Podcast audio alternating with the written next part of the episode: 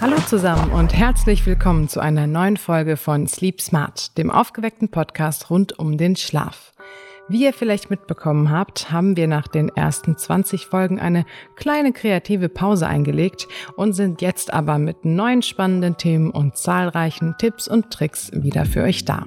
In den kommenden Folgen werden Markus und ich außerdem auch den ein oder anderen Gast empfangen und mit echten Experten über wirklich interessante Themen rund um die Gesundheit, das Wohlbefinden und natürlich den Schlaf sprechen. Also bleibt gespannt. Heute starten wir aber im gewohnten Setting und ich freue mich sehr, dass auch Markus wieder dabei ist.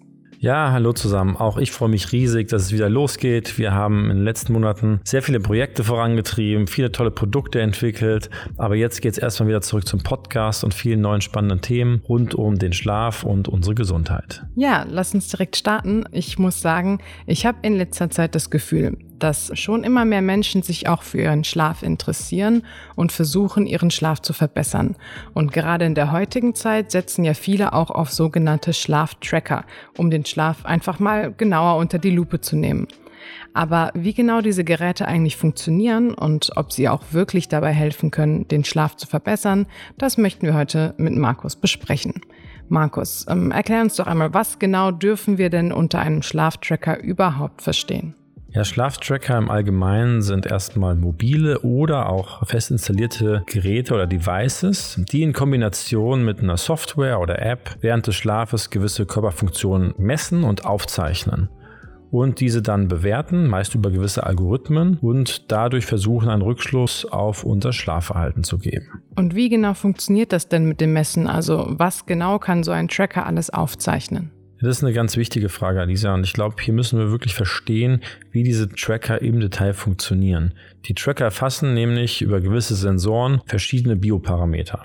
Wenn wir uns zum Beispiel mal so Smartwatches oder Activity-Armbänder anschauen, dann haben wir meistens drei Hauptkomponenten in diesen Produkten verarbeitet, die einerseits einen Beschleunigungssensor, der über mehrere Achsen läuft, beinhalten, ein sogenanntes Gyroskop zusätzlich, das die Orientierung im Raum ermöglicht und aufzeichnet und es ist mittlerweile auch häufig ein optischer Sensor mitverarbeitet. Das sind meistens diese rot leuchtenden oder grün leuchtenden Lichter.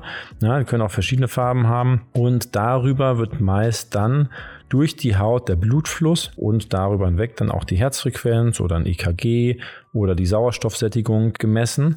Es gibt aber auch Tracker, die zum Beispiel im Bett oder unter der Matratze integriert sind, zum Beispiel in Form eines Sensorpads und die nehmen dann vor allem Bewegung oder vielleicht sogar die Atemfrequenz mit auf. All diese aufgezeichneten und gelieferten Daten werden dann über die Software oder App durch den Algorithmus geführt, um die Ergebnisse zu analysieren dann und in Graphen oder Scores dann wiederzugeben. Okay, das heißt, ähm, ich lege den Schlaftracker am Abend einfach an und muss dann auch nichts weiter tun, als zu schlafen. Was kann ich denn dann am nächsten Morgen letztendlich alles erfahren? Ob der Schlaf erholsam war, das hat man ja eigentlich eher im Gefühl, oder? Ja, das eigene Gefühl ist meistens auch ein sehr guter Indikator, ob du ausgeschlafen bist oder nicht. Ja. Die Tracker versuchen meistens über die erfassten Parameter Informationen über die Schlafdauer, auch manchmal die Einschlafzeit, über unsere Schlafzyklen, Schlafphasen, Atemfrequenz oder sogar Atemaussetzer zu geben. Manche Apps berechnen dann anhand dieser Informationen auch gewisse Scores, wie das Sleep Scores oder Recovery Scores. Man muss sie aber immer im Hinterkopf behalten, dass die Werte nur im entfernten Sinne wirklich eine direkte Bewertung der Schlafqualität und auch der Schlafphasen zulassen. Aber dazu kommen wir gleich im Detail. Ja, wir haben ja auch schon kurz erwähnt, dass es unterschiedliche Arten von Trackern gibt. Und ähm, ich glaube, es wäre ganz interessant, kurz einen Blick auf die ja, aktuellen Trendmodelle oder die beliebtesten Tracker zu werfen. Kannst du uns hier ein paar vorstellen? Ja, ich habe mir mal ein paar so rausgepickt, die in den Medien auch sehr viel genannt werden. Das ist natürlich in erster Linie, wenn man sich so die Smartwatches anschaut, vielleicht die neue Apple Watch 8 oder auch Samsung, Fitbit und Garmin haben so Watches. Bei denen ist es in der Regel so, dass die neben den Bewegungssensoren und Gyrometern auch ein, meistens dann an der Unterseite der Uhr, mehrere Sensoren haben, über die dann auch bei der neuen Apple Watch zum Beispiel sogar ein EKG in Anführungsstrichen erfasst werden kann oder die Sauerstoffsättigung oder auch Körpertemperatur erfasst werden kann. Und über all diese Parameter wird dann im Endeffekt überwiegend geschaut, in was für einem Verhaltensstadium befindet sich vielleicht die jeweilige Person. Die Auflagefläche von den Sensoren der Apple Watch, das sind meistens mehrere Sensoren, die über eine gewisse Fläche auch laufen. Anders sieht zum Beispiel bei den Ringen aus. Es gibt auch Ringe, wie zum Beispiel den Aura-Ring, der ähnliche Parameter nur über den, das Tragen eines kleinen Rings an einem Finger erfasst. Da muss man sagen, da sind natürlich die Möglichkeiten der Datenerfassung auch aufgrund der technischen Limitationen auch noch ein bisschen kleiner als bei den Watches zum Teil. Ich persönlich glaube auch hier, dass keine sehr aussagekräftigen Effekte gegeben werden können, ob wir uns im guten oder schlechten Schlafstadium befinden. Was einige versuchen zu machen, ist auch mittlerweile über gewisse Stirnbänder oder Headbands zu gehen, dass man darüber versucht, das Schlafverhalten zu erfassen und über Apps wieder zu spiegeln.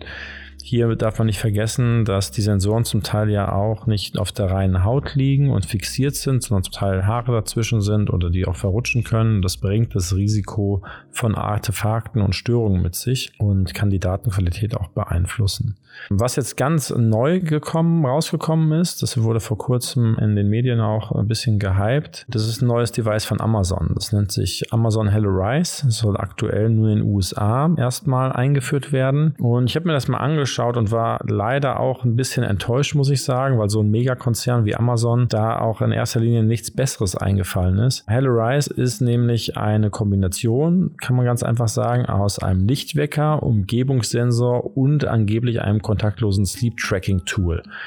Die Umgebungstemperatur kann natürlich über gewisse ähm, Sensoren gemessen werden, vielleicht auch Luftfeuchtigkeit etc. Und Amazon propagiert, dass über einen gewissen Sensor die Atmung der Person über eine gewisse Distanz gemessen werden kann. Also man muss nichts mehr anlegen an die Hand oder an den Finger oder sonst wo, sondern es soll auf Distanz funktionieren, diese Messung.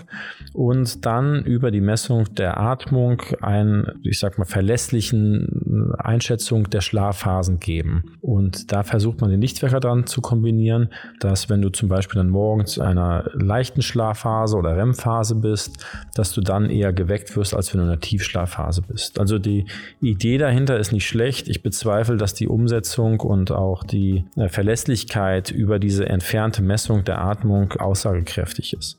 Ja, danke für den ersten Überblick. Das sind ja schon einige interessante Geräte, die da entwickelt wurden.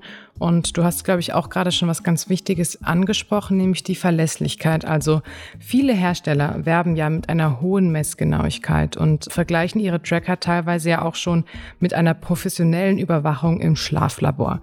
Aber kann man das denn wirklich so sagen? Also können die gängigen Geräte unseren Schlaf wirklich so zuverlässig tracken, wie sie behaupten?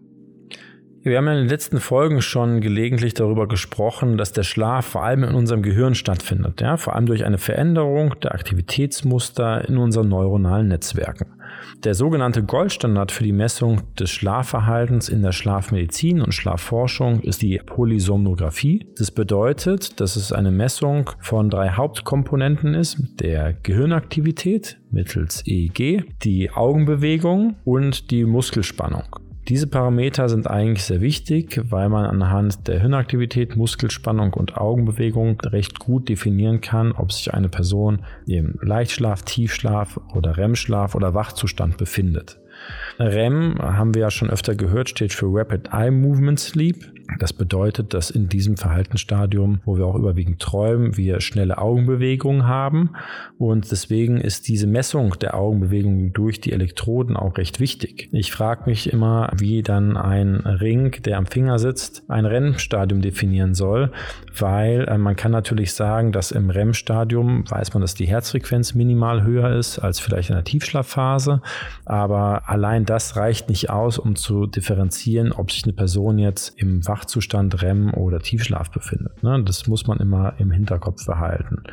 Was auch natürlich nicht möglich ist bei den Trackern ist, neben diesen Dingen, dass wir auch nicht differenzieren können, ob vielleicht andere Personen, die im Bett liegen, einen Effekt auf unsere Daten im Tracking nehmen. Also wenn ich überlege, ich teile das Bett mit einer Person und die bewegt sich viel nachts und ich liege vielleicht still, kann es sein, dass die Sensormatte unter dem Bett oder vielleicht sogar auch äh, durch eine passive Bewegung meiner Hand der Tracker irgendwelche Daten aufzeichnet und dementsprechend vielleicht auch falsche Informationen liefert. Zudem wissen wir, dass auch einige Erkrankungen oder Medikamente sich auf die Herzfrequenz oder Herzfrequenzvariabilität auswirken können und dass auch natürlich so Ergebnisse von Trackern, die nur über solche Erfassungsparameter laufen, beeinträchtigen kann. Ja, das heißt, man muss natürlich schon auch ein bisschen abwägen, wie viel man dann diesen Geräten auch glaubt. Aber das ist auch schon trotzdem interessant, eben was die Technik heutzutage alles leisten kann oder auch zu leisten versucht.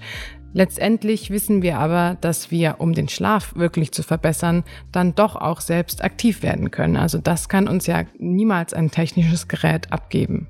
Ja, allerdings, ähm, Tracker können uns einen groben Überblick über unser Aktivitäts- und Ruhepensum geben. Für viele Menschen kann allein dies schon eine große Hilfe sein. Wichtig ist aber, sich nicht zu sehr auf die Daten und Prozentsätze zu verlassen, weil die manchmal auch Fehler beinhalten können. Und man sollte für sich eine gesunde Abendroutine und vor allem auch ein gesundes Schlafverhalten versuchen zu entwickeln über Dinge, die wir auch in der Vergangenheit besprochen haben, Routine, Rituale etc. Ja, Markus, du als Schlafforscher hast ja sicher die ein oder andere Nacht im Schlaflabor auch verbracht und weißt eben sehr gut, was einen guten Schlaf ausmacht. Wie schätzt du denn jetzt insgesamt die Wirksamkeit von Schlaftrackern ein? Also können sie wirklich dabei helfen, unseren Schlaf zu verbessern oder sind es dann doch am Ende eher ja, interessante Gadgets mit geringerem Nutzen? Ja, die Meinung, die ich ja auch, auch vertrete heute, die bilde ich mir natürlich aus den Jahren Erfahrung, die ich auch im Schlaflabor gesammelt habe. Und ich habe wirklich viele Nächte im Schlaflabor verbracht und äh, hunderte von EEGs und, und Polysomnographien ausgewertet. Und man erkennt dann schnell, wenn man im Schlaflabor arbeitet und Menschen beim Schlafen nachts beobachtet, zum Beispiel auf dem Monitor, was dann so in den Bioparametern vorgeht, dass der Schlaf schon sehr viele wiederkehrende Muster hat. Ja, dass man zu Beginn viel Tiefschlafperioden hat, dass man dann im weiteren Verlauf dann eher mehr REM-Perioden hat. Man erkennt aber auch, dass zum Beispiel Parameter wie die Herzfrequenz und die Atmung nicht immer eins zu eins mit den Schlafstadien korrelieren oder dass die Abweichungen, die dort vorherrschen, nicht aussagekräftig genug sind. Wenn ich nämlich ruhig und langsam atme, kann ich bei gleichbleibender Atemfrequenz zum Beispiel oder gleichbleibender Atemfrequenz und Tiefe sogar auch zwischen Tiefschlaf und Stadium 2 vielleicht wechseln. Ja, und das kann zum Beispiel ein Tracker auch nicht differenzieren. Und ähnlich verhält es sich auch mit der Herzfrequenz. Das bedeutet eigentlich zusammenfassend, dass die ganzen Tracker und Gadgets, die im Markt verfügbar sind, einen groben Überblick über unser Schlaf- und Wachverhalten geben können und für einige Personen sicherlich auch bei der Planung ihrer Aktivitäts- und Ruhephasen auch sinnvoll sein können. Ja, man sollte sich aber nicht zu sehr auf die Details, wie zum Beispiel den Ablauf der Schlafphasen oder der REM-Phasen verlassen, weil diese Parameter nicht zu 100 Prozent diese Informationen liefern können. Ich habe auch schon mit einigen Personen mal gesprochen, die dann gesagt haben, ja, in der letzten Nacht äh, mein Sleep Score um drei Punkte geringer oder meine Tiefschlafphase äh, hat irgendwie dann zwei Minuten weniger gedauert. Ich fühle mich heute auch nicht so ausgeruht. Man sollte sich von diesen Details wirklich nicht so sehr beeinflussen lassen, weil es einfach auch ein, nur eine Hochrechnung gewisser Algorithmen ist. Ja, das stimmt. Da muss man auch ein bisschen aufpassen und ich danke dir auch für deine Einschätzung als Experte. Ich habe eher gemischte Gefühle zum Thema Schlaftracker. Ich kann mir das tatsächlich auch nicht so ganz vorstellen, ähm, dass die gemessenen Daten dann wirklich aussagekräftig sind. Aber äh, ich finde es super, dass wir jetzt auch darüber gesprochen haben und die Funktion dieser ja immer beliebter werdenden Geräte mal näher beleuchtet haben. Denn ich denke, dass da auch in Zukunft noch viele Entwicklungen kommen werden. Und wer weiß, vielleicht lege ich mich irgendwann doch mal mit einem Tracker am Arm ins Bett und bin dann am nächsten Tag erstaunt darüber, wie sich mein Körper in der Nacht verhält.